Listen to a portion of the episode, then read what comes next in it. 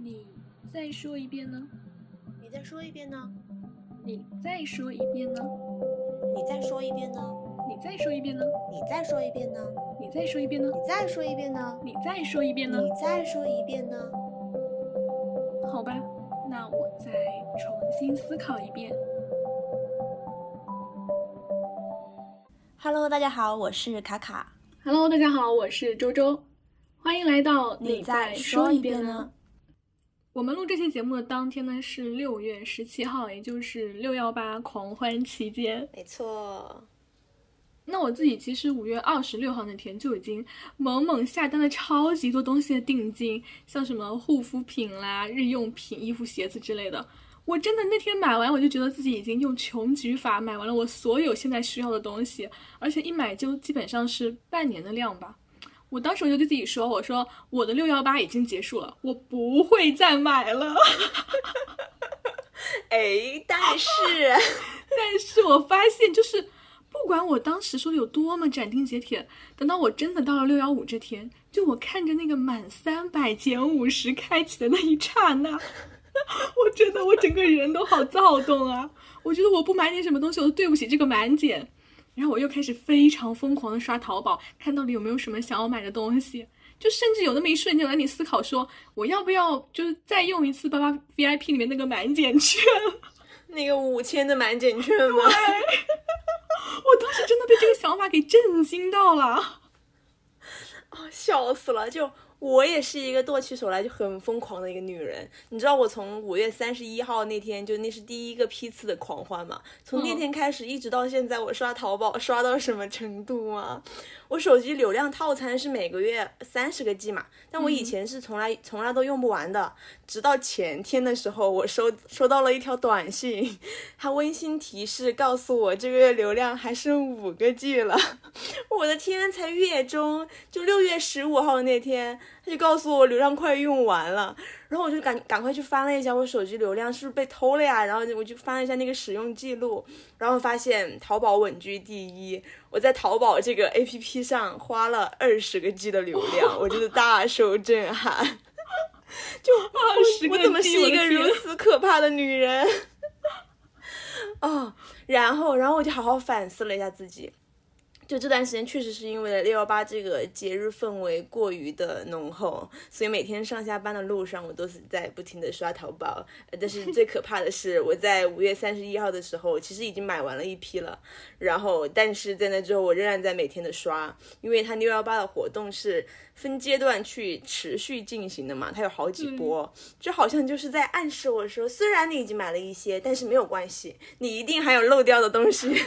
你，但是我们还给你提供了可以补救的机会，快来凑一凑吧，你还是有满减的机会。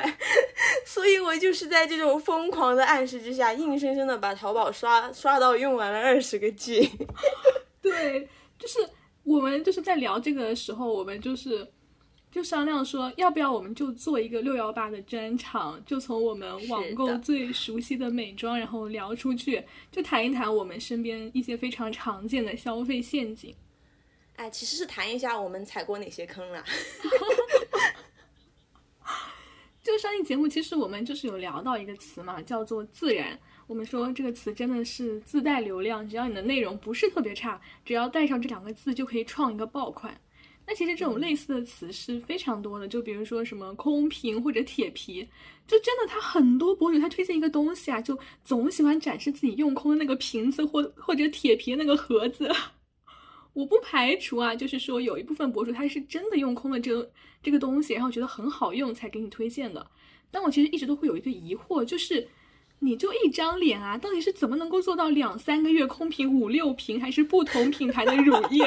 然后还铁皮很多块散粉呢？你是在糊城墙吗？笑死！而且就这个东西造假很容易吧？就你把里面的水倒掉，然后再在外面弄上一些划痕什么，有一种就是作假的那种造就的痕迹。就你这么说，到底是在对啊？你在骗粉丝还是在骗你自己啊？真 真的是，就我也是，我就是我是因为我自己本身是那种油性肤质，然后我很爱长痘痘嘛，然后所以我就经常会刷那种祛痘好物推荐，我也是，然后就会发，然后就会发现，就博主们会把一颗痘痘分成很多种类别，什么红肿痘、脓包痘、闭口、脂皮等等，我自己都不知道痘痘有这么多区别，它不就是一颗痘痘吗？然后他们就会针对每一种不同的痘痘，给你推荐一个不同的三件套。包括就是你一个痘痘的不同时期，竟然都有不同的护理产品。包括它像它像有什么新生痘这个初期，然后成熟期、爆痘期，然后还有什么痘痘干瘪期，然后干瘪完了之后就是红痘印，红痘印完了之后是黑痘印。我真的会谢，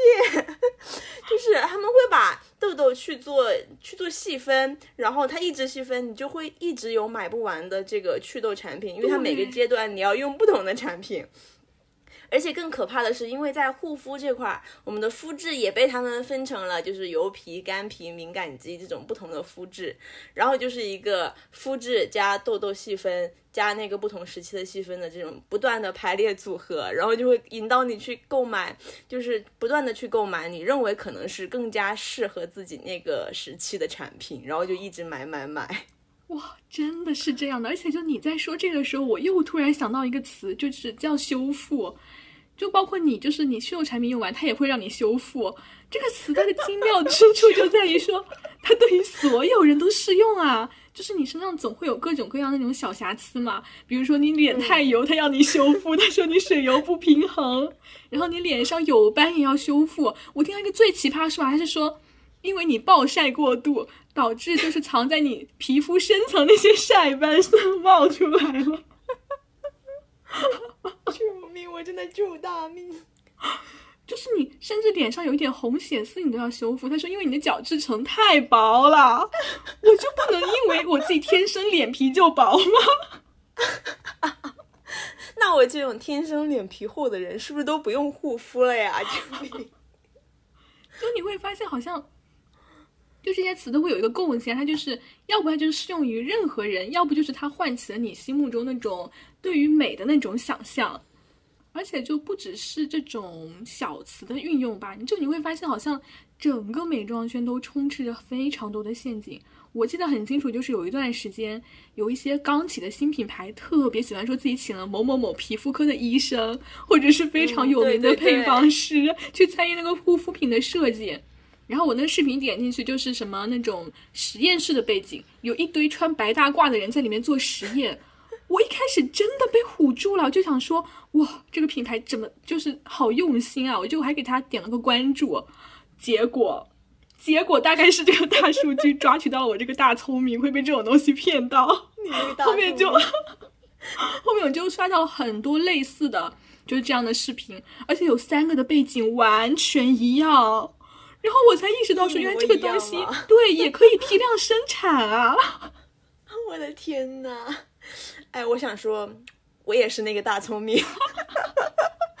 我前两天也是才在某书上面刷到一个。自称是医学生的护肤类博主，然后他的行文风格就是用很多的专业名词去剖析每一种产品的各种成分，然后分别给你讲解每一种成分它的具体用途是什么，它更适合哪一类人。然后他那个底下评论区就是一大堆伪粉儿，就我看到很多评论就是说，看了那么多的产品测评，还是觉得你的更加专业靠谱，每次买东西前都会来你这里看看。真的好像水啊，水军是，真的是。然后，但是他他他评论区就是一片正向的这种感觉。我觉得不可否认的是，就是这种专业度确实是可以给我们在选择上提供更加有理有据的支持。但是你其实也会看到他的主页里面，有时候也会出现一些大部分博主都在推的热门产品，而且有时候他也会刻意的去带上一些品牌的词条或者 logo 等等。所以你要你要就是我们一定要清醒的知道一个道理，就是没有一个主页简介里面带了邮箱的博主是不接商务的。当然，也不是所有博主都会自己都会对自己接到的商务进行筛选。所以就是当这种专业度是它是处在一个比较鱼龙混杂的一个时期的时候，我们我们作为消费者，其实更多的还是只能去提升自己辨别真假的能力吧。没错，简直一毛一样，而且就是只要就是是这种类型的博主，他们就特别喜欢搞浓度那一套，就会找一些可能大家都很耳熟能详的有效成分，什么烟酰胺或者花青素之类，然后就会说哇某某某大牌都只能加到百分之零点几，我给你直接加到百分之三了，有直播间那味儿了。就我们且不说你这个产品到底有没有加到这个浓度啊，我就想问，这么盲目拉浓度，真的不会造成使用者脸部就是出现问题吗？就我们讲一个非常简单的道理，那些有口碑、有极大粉丝基数的大品牌，它也不是加不起这个浓度吧？大那大不了就再提一下价格，只要它效果好，肯定会有很多人都愿意买嘛。那人家为什么不这么做？难道就因为它非常抠吗？哎，你这么说的话，突然让我想到有一句话，就是越有钱的人往往越抠。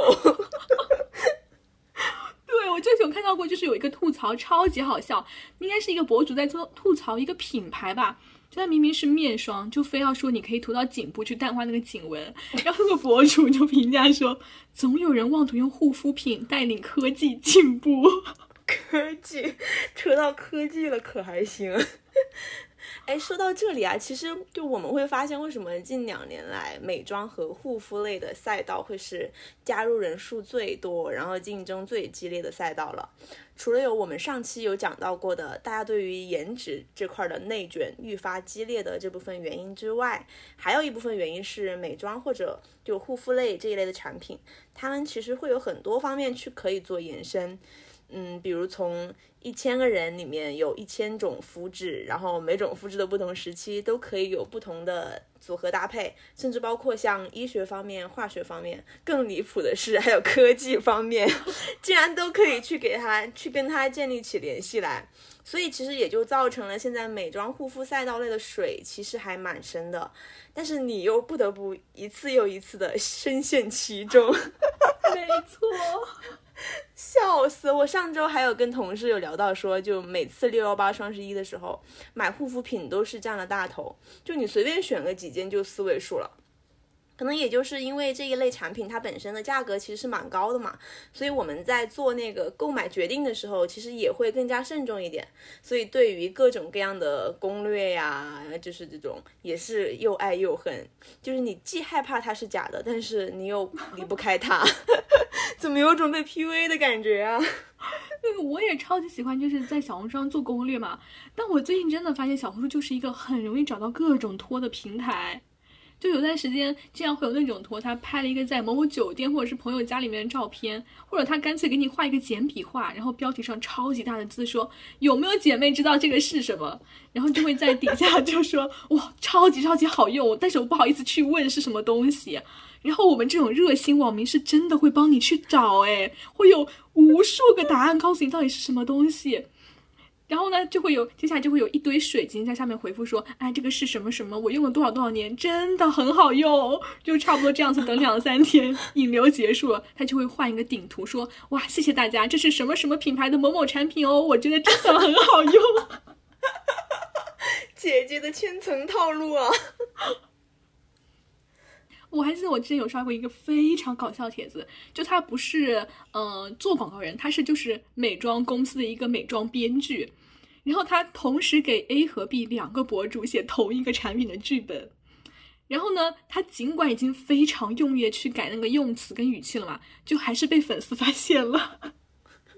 后那些粉丝发现，对呀，就开始攻击他说，凭什么你要抄袭我的博主啊，什么乱七八糟巴拉巴拉的。然后呢，就他们两个那个粉丝那个博主的评论区就打起来了嘛。但是最好笑的是说，当时那两个号都是这个编剧在登录，他就知道用 一下用 A 的号去安抚一下 A 的粉丝，然后再立马登上 B 的号去安抚 B 的粉丝，这太好笑了。我当时看到这，我真的在想，就是。我之前有看过那种抖音里面粉丝互相撕的，会不会也是这种原因？或者说他们本来就是一个公司，然后就故意搞这种剧本，想要引流啊？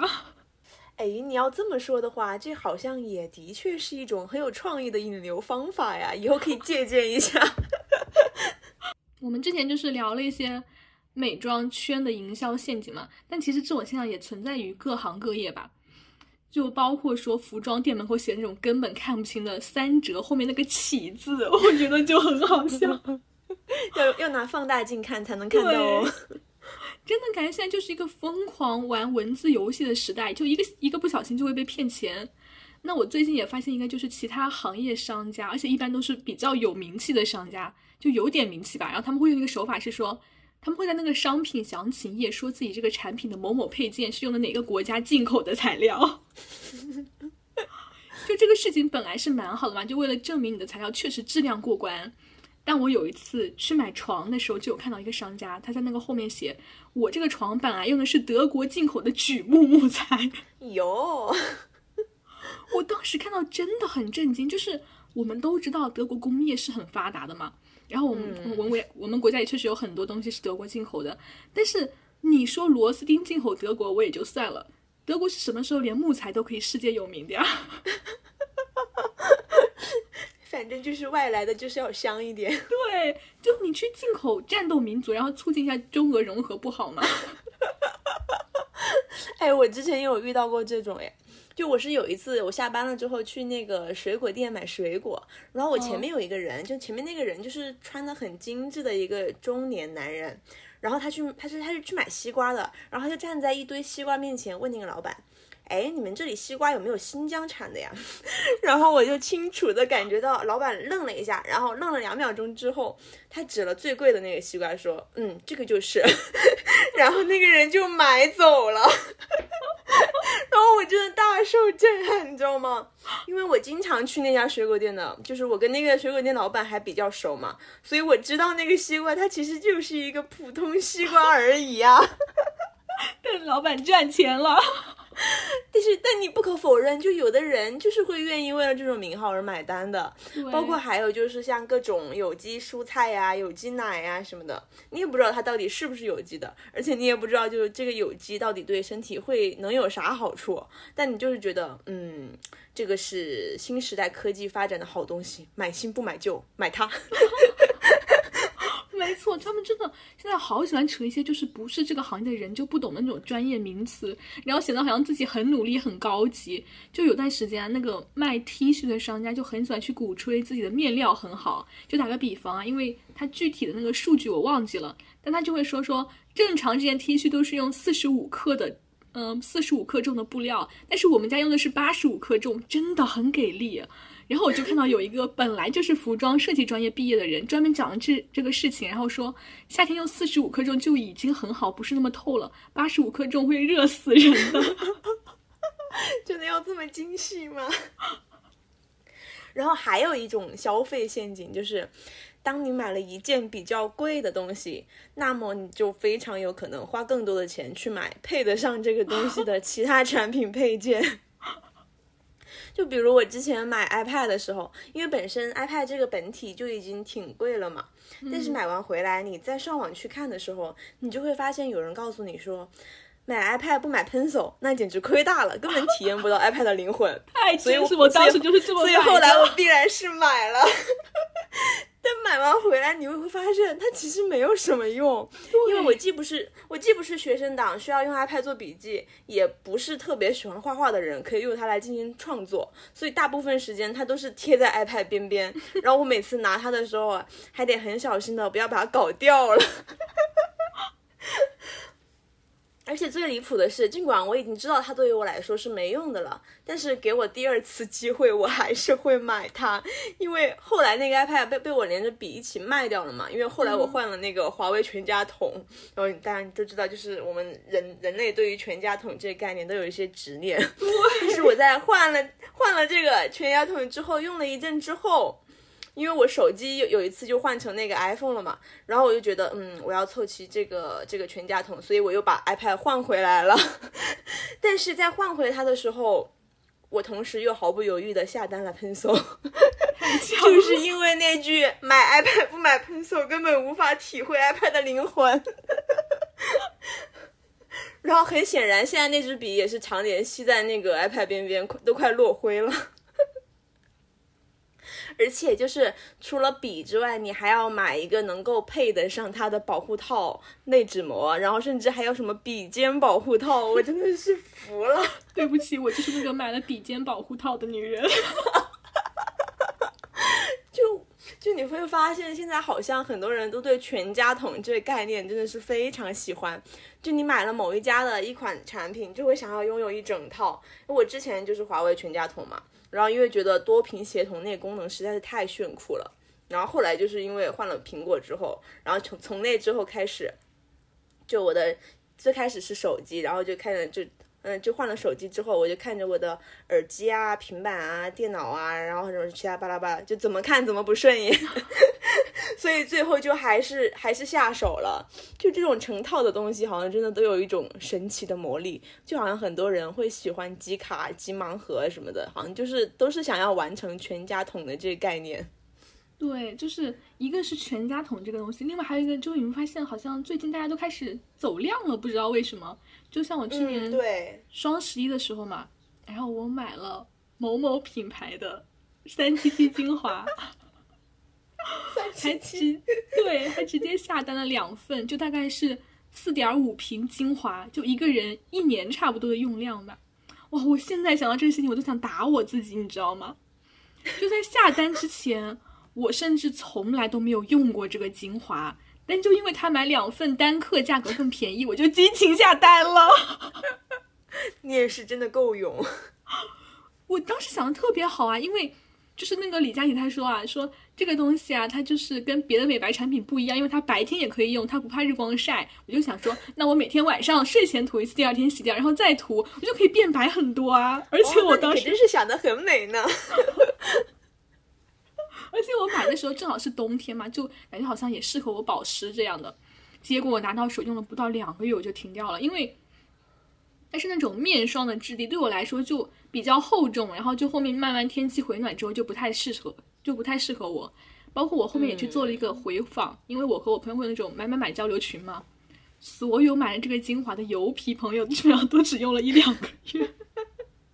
对，所以就是就是这这跟跟产品本身其实也也没有太大关系吧。我是觉得可能每个人还是得花时间去仔细的琢磨，到底哪一款是适合自己的产品。不就是你还没有确定就不要乱买了。像像周周这种直接下单两份的可还行。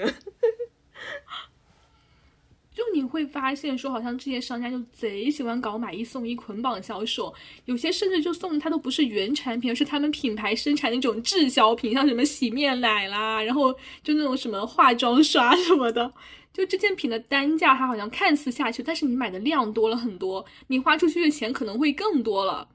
他们就老是搞这种陷阱，让你觉得好像自己占到了便宜，但其实根本没有。是啊。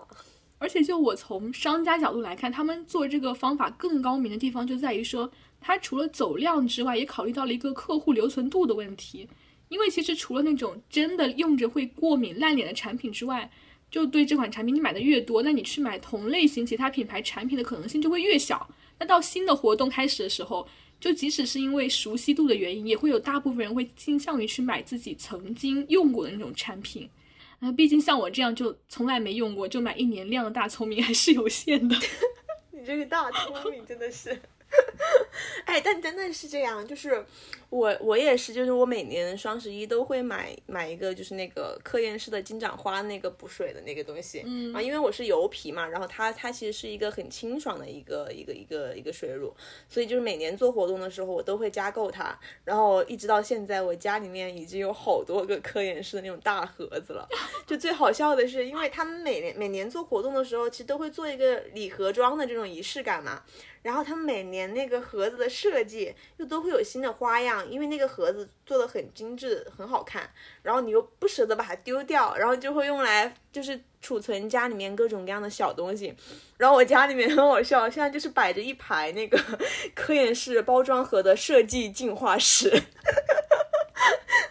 笑死了。但说回来，就其实每年做活动买的这些东西都。不一定用得完嘛，但是因为他们在活动期间，为了让你更快的下单，他们一般都会赠送非常多的小样。那这些小样加起来，基本上就是一个正装那么多了。所以我经常其实是用不完的。我上个月在家里面收拾的时候，我才翻出来，我竟然还有十几瓶的小样没有用完。但是我今年又买了，救命！太离谱了！就我刚刚反思了一下，就是说。我好像也是真的会有这种我不买就血亏这种心理存在的，我就 总想薅这个羊毛，但是每次被薅羊毛好像都是我自己。是的，是的，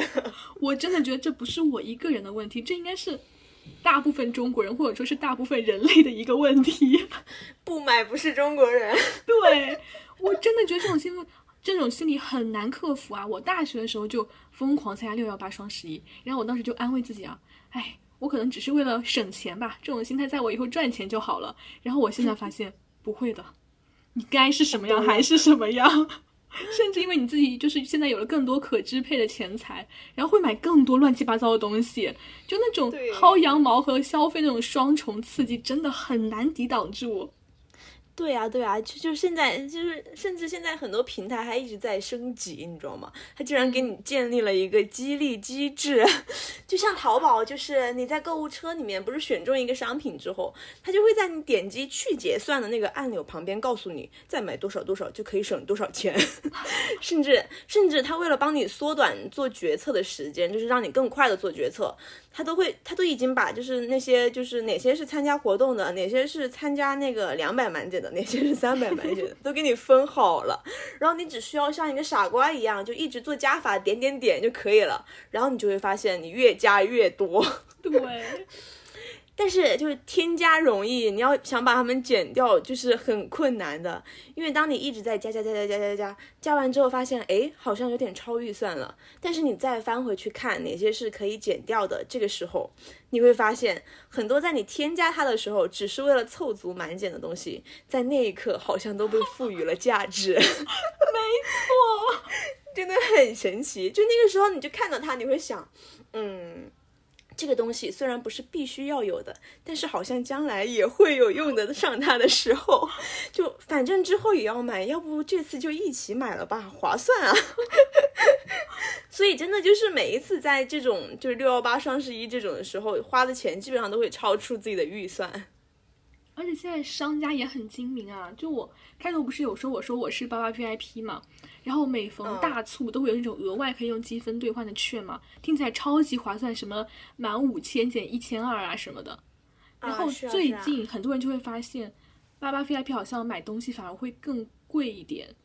哦，因为它有些商家会专门设置那种只针对不是八八 VIP 那种试用券，比如说他满嗯，就是他满五千就可以减一千二，但是可能八八 VIP 就只能领到五千减六百的券，所以算下来我们差不多还要多付一个差不多五百块钱的一个差价。哦，我的天呐，居然还有这样的吗？我还是第一次听说，这种黑心钱也是真敢赚呀。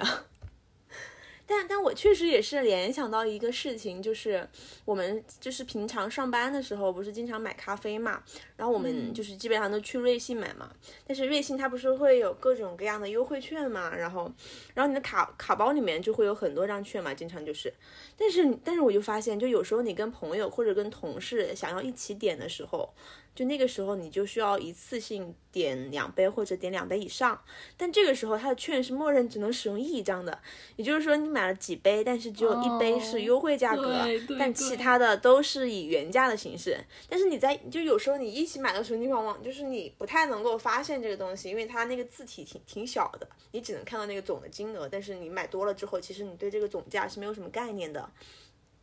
但是如果你一次只点一杯，然后你连下几笔订单，你就可以每一杯都是优惠的价格。所以其实很多时候商家也是会抓住人的这种懒惰心理来薅我们的羊毛的。对，是这样的。然后，因为我自己他，嗯，我自己其实是那种双十一跟六幺八都会死守在李佳琦直播间的人嘛，就会买各种美妆用品。但其实很多买回来之后我是不太用，就放在那里等过期，像什么面膜、等过期精，华之类。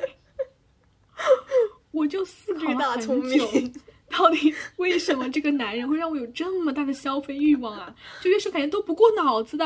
然后直到五月二十六号那天，他在卖那个拉夫劳伦的香水吧，我突然就明白了。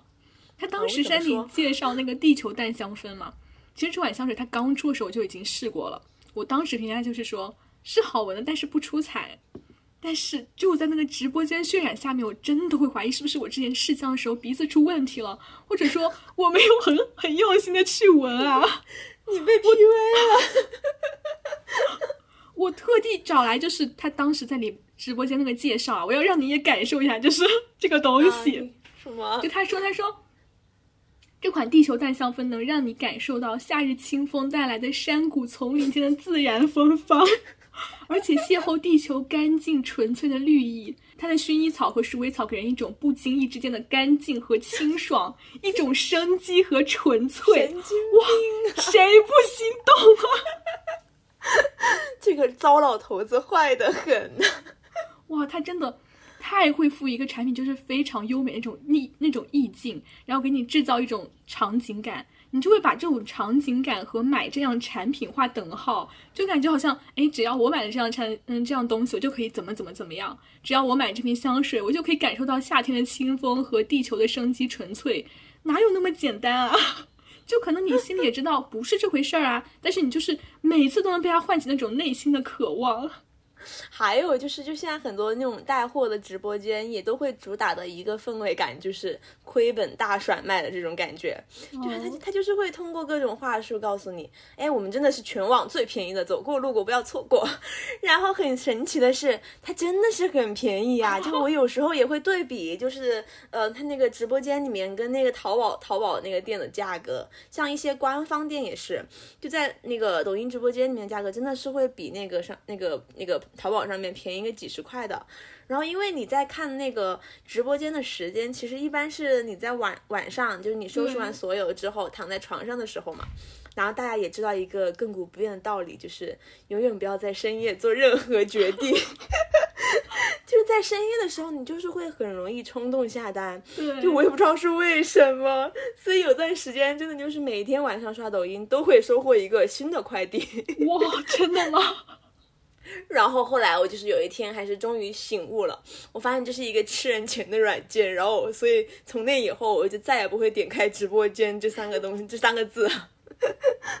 哇，其实说实话，听你这么说，我心里好受了很多。原来每个人都会被这种直播间兜售焦虑。是啊，而且就另外一个我想说，就是说这种直播间它就好容易给你无中生有制制造需求。就举个非常简单的例子，就他好像卖你一件衣服嘛，第一件是五百块，他说这件衣服就是还挺好看的吧，然后下一件是一千五，因为它材料很好，防寒效果很好，然后到了第三件。三千五，因为它可以防暴雨，雨滴落到上面都不会湿，而且用刀去划都没关系。哇，我看到这个我真的受不了，我会去很仔细的思去思考，我要不要买这件三千五的衣服啊？就即使我根本不会弱智到去拿刀划我的衣服，我穿着它在暴雨里面走的次数也屈指可数，但是我真的就会考虑，我要不要买这么一件衣服？哎，我觉得这个适合那种古代的刺客去买它，有防暴雨，然后用刀划也没事儿。而且就不只是说你在直播间的时候会唤起那种需求感吧，我觉得现在好像我已经被商家 PUA 到我自己会自主 PUA 我自己了。怎么说？就我现在会有那种精致生活的心理，你知道吗？就我必须要这个产品，我才可以做这件事情。就比方说我自己是除了香水，也蛮喜欢香薰蜡烛的嘛。那其实你点个蜡烛，随便用个两三块钱一把那种打火机就可以了嘛。我不行的，我必须要买那种长条的莫兰迪色系的打火枪，而且还得是电磁打火。精致啊，精致！就我我真的没有办法否认，就是在我下单那一瞬间啊，我脑海里那个画面感已经要把我精致到炉顶升天了。就你想象着，在一张铺着浅米色蕾丝桌布的茶几上，用墨绿色的长枪点燃香薰蜡烛的木条灯芯，然后你看那个氤氲的香气，伴着那种噼里啪啦的木条燃烧的声音，我在坐在旁边的藤椅上，一边看书一边喝茶，哇！笑死了！你这个想象空间也真的是，你不觉得很有画面感吗？但其但其实现实是，我没有蕾丝桌布，我也没有藤椅，我甚至都没有噼里啪啦的木条灯芯。你你只有一个乱糟糟的床，没错，哎，笑死了！所以就人真的是一种很容易被故事打动的生物啊。对，就我之前就是我之前是最开始我毕业之后是做了管培生嘛，所以其实有去一线去轮岗过销售。然后那个时候公司就让我们去读了一本书，名字叫《你的顾客需要一个好故事。然后这本书里面就是有提到很多条故事品牌的原则，然后有一条就是说，绝对不要假定你的品牌将如何改变故事的生活，而是要告诉他们。然后书中也提到，就是那个作者的一位朋友给他的忠告，就是永远不要忘记人们希望被带到某个地方。所以其实就是一个一个成功的品牌，它就是会告诉你，就是当你接受了我们的产品或者我们的服务之后，你的生活会变成什么样子。你比如说像耐克，它就是承诺给每一位运动人运运动者带来灵感和创新。再比如说星巴克，它就是要给客户提供一个。极具小资情调以及氛围感的这样一个社交空间，所以其实尽管现在很多品牌都开始打价格战，但也有更多人间清醒的品牌是在认真钻研和打造自己的品牌故事。所以你会发现到最后，我们还是更加会愿意为故事来付费的。就像你刚刚说到那个香薰购买的那个过程，它其实就是呃，品牌不仅仅是只是在出售一个。产品，而且还给你提供了一个使用这个产品的一个理想的空间。所以，尽管就是现在商品的同质化其实还蛮严重的，但其实，在你的心中，这款香薰就是能够给你不同于其他品牌香薰的独一无二的这种惬意的感受。所以，虽然就是这个也是属于一种就是会让我们陷入到某种消费陷阱的一种营销手法，但是像我们俩这种大聪明，就是会愿意为此买单啊。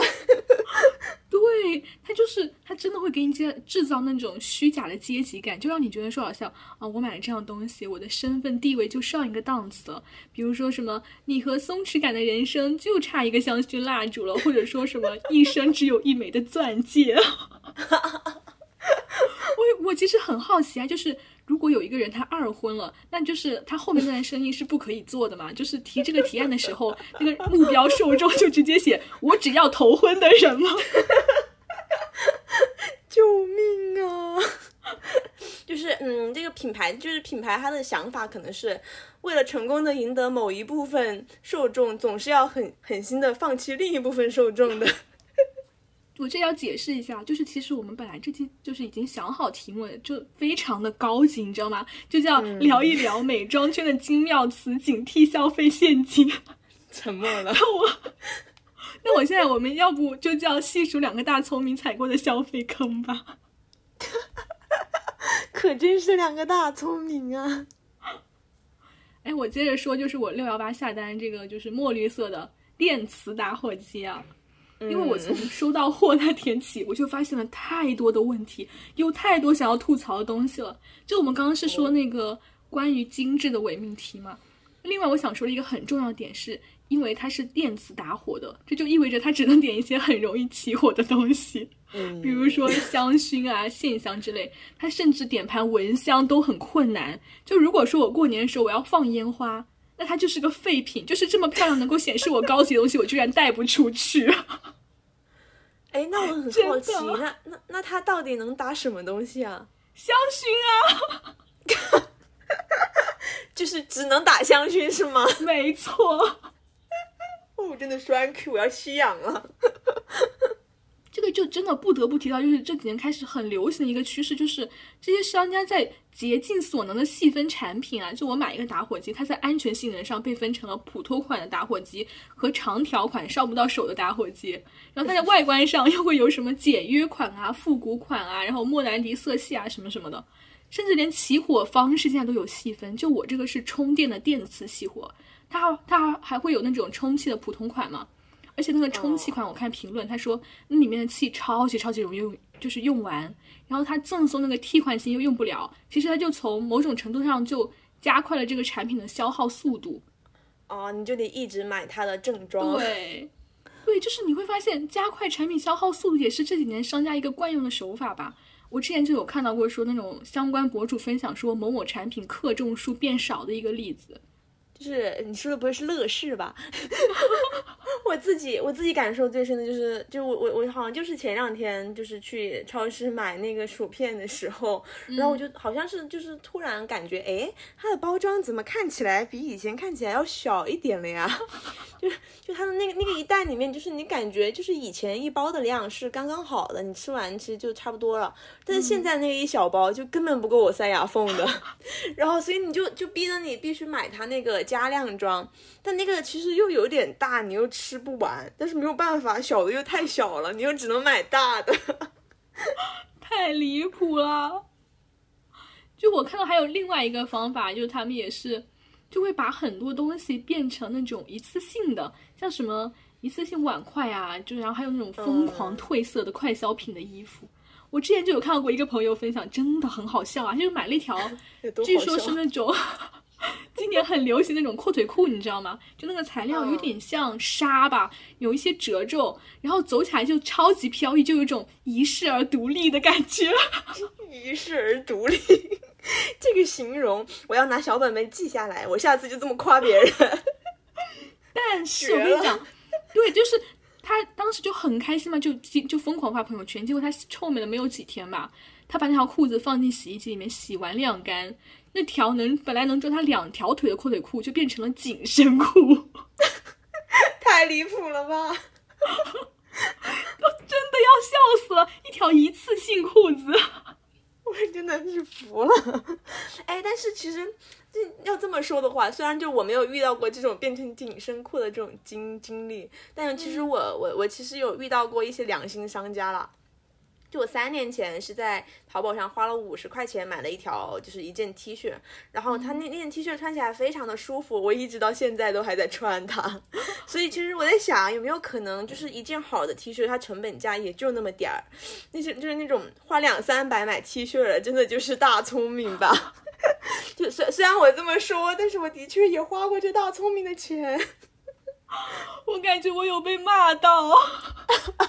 你也是那个大聪明。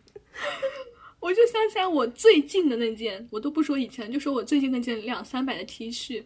其实超级超级烂，我没穿几次就起球了。但是我好像也没有特别在意这个事情，因为我最初买它就是为了它那个印花是一条金色的龙，反正看着超级好看，而且它那个 tag 上面就写了小众国潮设计。哇，我真的是那种一看到什么新中式啊、小众啊、国潮那种就超级来劲的人，所以我当时想都没想就买了。然后包括我自己其实是会买汉服的嘛，有些商家是真的图片拍的贼好看，但真实发到手里的时候就是那种做工很差的一团布，又或者它就是一次性的，洗完之后立马皱到不能看，而且因为它那个材质的原因，你都不能去熨它，就会有很多人就在那评论区会去骂嘛，然后我就会经常在下面看到那种。就是帮商家反驳评论，说什么？哎呀，他是他也是在弘扬中国传统文化啦，他也不容易啊，什么什么之类的。又是一个被 PUA 的，没错，我就会发现，好像现在很多品牌就抓住我们这种身为中国人的使命感，就打着国潮的旗号当流量，对，然后最后又拿国潮挡枪，就好像什么东西一扯上什么中国风啊、国潮，就做成什么狗样子都可以给很大的容忍度。是啊，就好像就是只要跟国潮两个字挂上钩，那就是今就是不管你的产品卖的再贵，那也是合理的。对，反正就是会给给你一种不买不是中国人的感觉。对，可能这就是品牌的力量吧。学到了品牌的力量，嗯笑死了。哎，然后我们今天就是哎，怎么说呢？到了最后了，就本来我们今天这期是想跟大家聊聊怎么去警惕这些消费陷阱的。但是，哎，就在我们录制的这天，我们两个下午本来都在那儿干稿子，然后我赶到最后一块儿，还有还有还有还有一部分没有写完的时候，我就跟猪猪说：“哎，我说我实在没有灵感了，你先写着吧，我去刷个淘宝冷静一下。”对，没错，而且最主要是我后面接了一句：“我到现在都还有想买的东西，不过我在疯狂克制。”笑死了。哎，所以就是，虽然我们自己就是的确没有办法完全杜绝所有的消费陷阱，不过其实还是可以有一些，就是跟大家分享一些我们自己实际试验过的，可以短暂的缓解剁手欲望的一些方法的，就跟跟大家分享一下，也希望能够对你们有所帮助吧。就比如我自己的话，其实就是。我因为之前会在抖音直播间里面不知不觉买很多东西嘛，所以我后来就是干脆再也不点进直播间了，就是只就是保持一个原则，就是只要我不进去，我就不会有想买的冲动。而且而且就是我我自己之前是一个很喜欢逛超市的人嘛，然后以前是逛线下的那种超市，然后现在是逛天猫超市。经常就是呃，就明明你也没什么想买的，但是你就是想逛逛，然后好的逛一下就会发现自己又缺了很多东西，所以我现在就是尽可能的不去逛超市了。就如果哪天我的确是有个必须要用的东西，我再单独买就好了，这样其实就可以省掉很多不必要的支出。反正总而言之，主打的就是一个不看就不会消费，从根源上杜绝。我我我做不到这么狠，我现在就是。我现在尝试就是说，如果是一些日用品或者是护肤品的话，我都会努力控制只买半年量，就即使它可能买两份或者三份更便宜，我都只会买半年。然后我自己微信微信上会有那种很多那种拼单的小群嘛，包括我最近六幺八买的那个衰败城市那个定妆喷雾，它连带送的那个四个小样，我就是在闲鱼上出掉的。而且啊，对，可以的。就是最离谱是什么？我是在闲鱼上我才明白，说我买的这个。容量是个什么概念？就是那个买的姐妹跟我说，她十五毫升的小瓶装，天天化妆用了差不多一个月，而这个定妆喷雾开瓶之后只有保质期，就是只有六个月。我买了整整一百七十八毫升。嗯，沉默，沉默的声音震耳欲聋。我真的，我真的觉得聊到现在，我真的觉得我就是个永远在冲动的卧龙凤雏。卧龙凤雏不是只有两个人的吗？有被骂到。然后，嗯，然后另外一个，我现在努力做到就是拒绝无效奢侈品的做法是说，我会去细想我的使用场景。就比如说一款香水，我会思考我日常能不能喷，因为我自己很多时候是喜欢那种很苦或者是药感，或者是那种辛辣木质调之类的嘛，反正就是有点不顾别人死活的那种味道。然后我现在想要在就是买新的香水的时候，我就会考虑一下说。我喷了，我能不能在一个电梯里面存活下去？存活，然后我就会立马从我购物车里面取消这款香水。但是如果说是那种，就是哎呀，我真的很喜欢的，我还是会下单的啦。就是即使我这辈子都喷不完，我还会安慰自己说这是拿来收藏的。好的，你就是要集齐一个香水全家桶。没错，我的梦想就是拥有一整面墙的香水。救命啊！嗯，那好的，今天这期我们的六幺八专篇就聊到这里啦。就如果你也有关于消费陷阱的一些趣事，也欢迎在评评论区跟我们分享。我们下期再见哦，拜拜，拜拜。